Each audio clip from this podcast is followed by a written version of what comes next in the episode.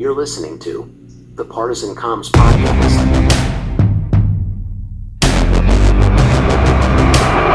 There is a signal broadcast every second of every day through our television sets. Welcome to episode 2. I'm Terrence, and today we explore the fascinating world of espionage and intelligence. One of the most mysterious and intriguing aspects of spycraft are something called number stations. If you're a listener of shortwave broadcast, it's possible to stumble upon these strange sounding, unintelligible transmissions, repeating number groups or digitally synthesized voices reciting code words or phrases. In popular culture, you may have heard number stations in movies like Red Dawn. That's a pretty popular one, where members of a resistance group called the Wolverines are listening to a shortwave radio broadcast, which is transmitting coded messages to Americans caught behind enemy lines. Here's a uh, example of a number station as portrayed in Red Dawn. It's 11:59 at Radio Free America, and this is Uncle Sam with music and the truth until dawn. Right now, I got a few words for some of our brothers and sisters in the occupied zone. The chair is against the wall. The chair is against the wall. John has a long mustache. John has a long mustache. It's 12 o'clock, Americans, another day closer to victory. And for all of you out there on or behind the lines, this is your song. In that clip, you could hear a couple of coded phrases. So one was the chairs against the wall, and then the other is John has a long mustache. And I'm pretty sure that was a tip of the cap to a, another movie that uh, came before uh, called The Longest Day. And in The Longest Day, there's another scene where someone is sitting at a table listening to a broadcast, and what they do is they transmit uh, as part of the uh, coded message, John has a long mustache. And so uh, in the longest day, that was a coded signal used by the French resistance in World War II to rally their forces once the Allies had landed on the beaches of Normandy. And here's a clip of the longest day. And some of it's in French, but there is a part where you can hear them saying John has a long mustache. Veuillez écouter tout d'abord quelques messages personnels. Demain, la mélasse deviendra du cognac. Demain, la mélasse deviendra du cognac. Jean a de longues moustaches. Je répète, Jean a de longues moustaches. Sabine a les oreillons et la jaunie. Je répète, Sabine a les oreillons et la jaunisse. Jean a de longues moustaches. Je répète, The broadcasting of coded messages was also mentioned in the movie The Imitation Game. And if you're not familiar with that movie, it's a story of a mathematician, Alan Turing, who during World War II cracked the uh, German code with help from other mathematicians. During the war, the Nazis would encode messages using something called an Enigma machine, and then they would broadcast those coded messages over shortwave radio. And so anyone with a shortwave radio, including the Allies, could hear the messages, but they couldn't understand their meaning because they didn't have the means to decode them. Some number stations will follow certain formats. However, there are many differences in details between these stations. Sometimes transmissions will begin on the hour, while others might start on the half hour. These number stations are believed to be a way for governments and intelligence agencies to communicate with their spies operating in foreign countries. Later on, I'll get into some examples of that, but these encrypted messages they can take the form of numeric or radio alphabet code names.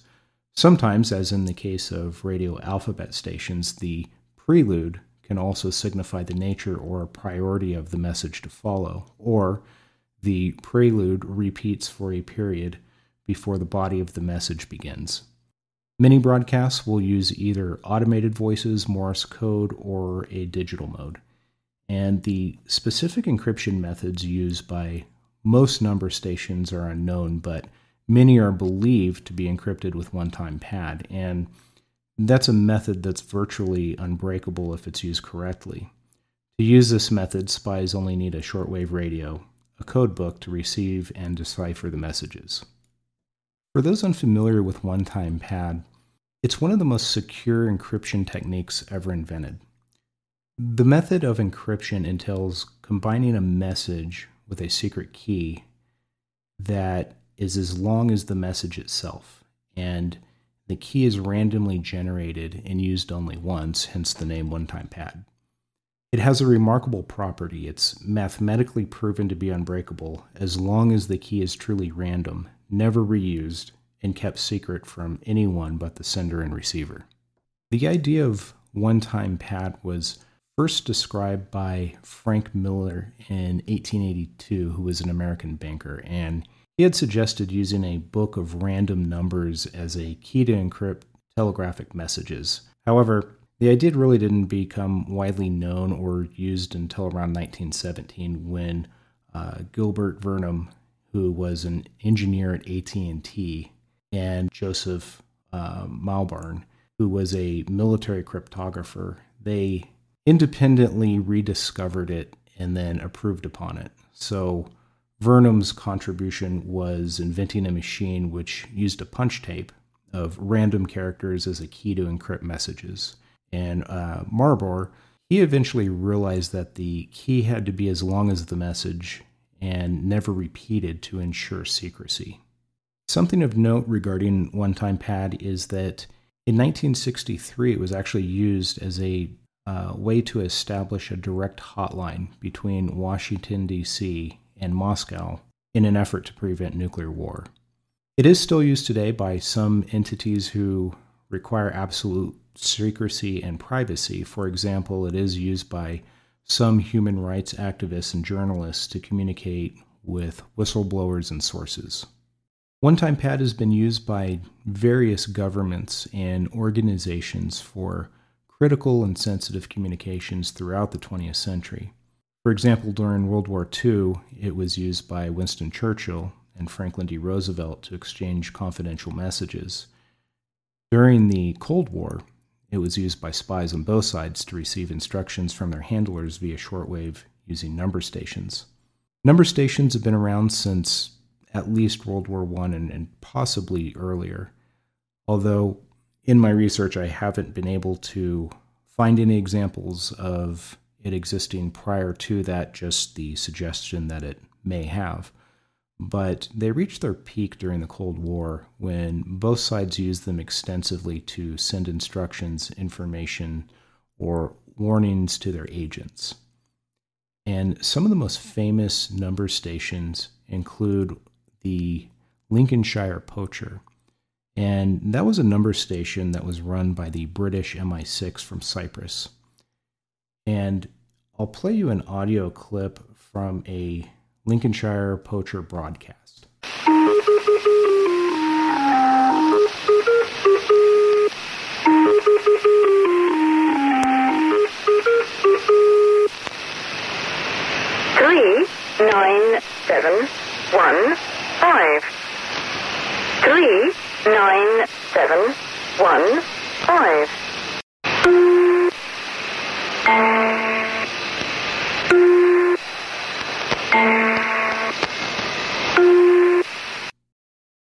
Heard in that clip, it was a series of repeating tones, and then a voice came on and repeated a series of numbers. And uh, that clip actually goes on for some time. I just wanted to uh, play a short snippet of it. But other famous number stations include Atención, which was a station run by Cuban intelligence from Havana. There was also the Gong, and that was run by East German Army from Berlin. And a famous station that engaged in relaying secret transmissions during World War II was Radio London, which broadcasted from England into Nazi occupied France. And that one was operated by the Free French in conjunction with the BBC. And it served to counter Axis propaganda and to pass along coded instructions to members of the resistance, the OSS, as well as others involved in fighting against the occupation. Unlike many other number stations that have ceased broadcasting since the end of the Cold War, some stations actually remain active today, despite the introduction of more modern and secure technologies such as satellite phones, encrypted emails, or burner phones. There's a website, and I'm probably going to mispronounce it, but I believe it's priyom.org, and I'll spell it. It's P R I Y O M.org, and that's a website that monitors and analyzes number stations, and they've documented some of the most active number stations today. And some of those stations include an English language voice station run by Poland, which broadcasts daily at various times and frequencies. This one uses a female voice that reads out five digit groups preceded by an identifier, such as artichoke, and sometimes sends messages in Morse code or digital modes as well. There's also a Russian language voice station. That one seems to be run by Russia or is believed to be run by Russia, and it broadcasts daily at various times and frequencies. This one uses a male voice that reads out five digit groups preceded by an identifier such as Sudan or Persian, and sometimes it sends messages in Morse code or digital modes as well. There's also a Spanish language voice station run by Cuba. That one broadcasts daily at various times and frequencies, just like the Russian station, but it uses a female voice that reads out five digit groups preceded by identifiers such as attention or cinco, and sometimes sends messages in Morse code or digital modes, much like the Russian station. There is a Morse code station run by Ukraine, and that one broadcasts daily at various times and frequencies as well. And it sends five digit groups preceded by an identifier, such as M12 or M14. And it sometimes sends messages in voice or digital modes. Lastly, there's a frequency shift keying digital station run by Egypt, and it broadcasts daily at various times and frequencies. That one sends encrypted data preceded by an identifier such as FO6 or FO7, and sometimes it sends messages in voice or Morse code. These are just some examples of active number stations that you can attempt to tune into if you have a shortwave radio and some curiosity. Although you don't have whatever decryption key is needed to understand the message, but you can still enjoy the mystery and thrill of listening to something that's not meant for you. So, why do these number stations still exist? What are they saying? Who are they talking to? And these are really just some of the questions that have fascinated and puzzled amateur radio enthusiasts, cryptographers, journalists, and even spy agencies for decades. Number stations broadcasts have often been the target of intentional jamming attempts. However, despite these attempts, many number stations continue to broadcast unimpeded. Historic examples of jamming include uh, a station thought to originate from Israel's Mossad intelligence agency, and it was believed to have been uh, jammed or attempted to be jammed by the Chinese music station, which is thought to originate from the People's Republic of China and usually used to jam Sound of Hope, which is a uh, radio broadcasts which are anti CCP in nature. There have been some people who have tried to crack the codes of number stations with varying degrees of success. For example, in 1998, the United States government arrested five Cuban spies. They were referred to as the Cuban Five or the Miami Five. And they had been receiving messages from a station I mentioned earlier called Attention. And the government was actually able to decrypt some of the messages only because they uncovered a code book that was found in one of the spies' homes. And the messages essentially contained information about U.S. military bases, political events, and other sensitive topics. Another example is that of Ana Montes, a former American analyst for the Defense Intelligence Agency, and Montes spied on behalf of the Cuban government for nearly two decades. In September of 2001, Montes was arrested and charged with conspiracy to commit espionage for Cuba. And Montes ended up pleading guilty to spying and was sentenced to a 25 year prison term, and she served about 20 of the 25 year sentence. After she was released, I believe sometime in January of 2023. She then began serving five years of probation. Montes was a student at Johns Hopkins University, and it was actually there where she was recruited by Cuban intelligence and they basically groomed her to pursue employment with the US government. Montes began working with the Defense Intelligence Agency sometime around September of 1985, and prior to that role, she worked for the United States Department of Justice and in 1992 was selected for the Defense Intelligence Agency's Exceptional Analyst Program. And then she ended up traveling to Cuba, where she began studying the Cuban military. During discovery and prior to her trial, Montes was accused of communicating with Cuban intelligence operatives through encrypted messages and provided instructions through shortwave encrypted transmissions. Montes also communicated by coded numeric pager messages with Cuban intelligence through public telephones. During the U.S. government's investigation into Montes, investigators determined she had passed a considerable amount of information to Cuban intelligence and some of that intelligence appears to have included the identities of American spies in Cuba. Despite the information revealed from the cases of the Cuban Five and Montes, most number stations remain a mystery. No government has ever officially acknowledged or confirmed their existence or purpose. They are mostly a relic of a bygone era of espionage, but also a testament to its enduring relevance and secrecy. They are a reminder that there's still secrets out there waiting to be uncovered.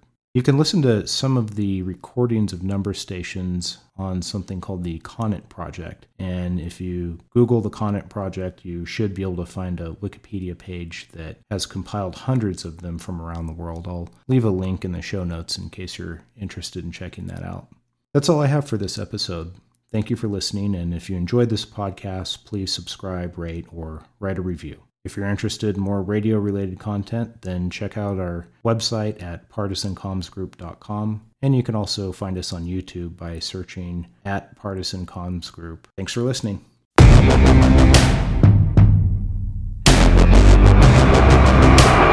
There is a signal broadcast every second of every day through our television sets.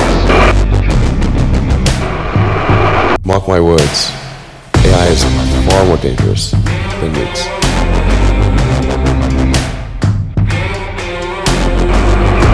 Science and technology are propelling us forward at accelerating rates. Engines throttling up, three engines now at 104%.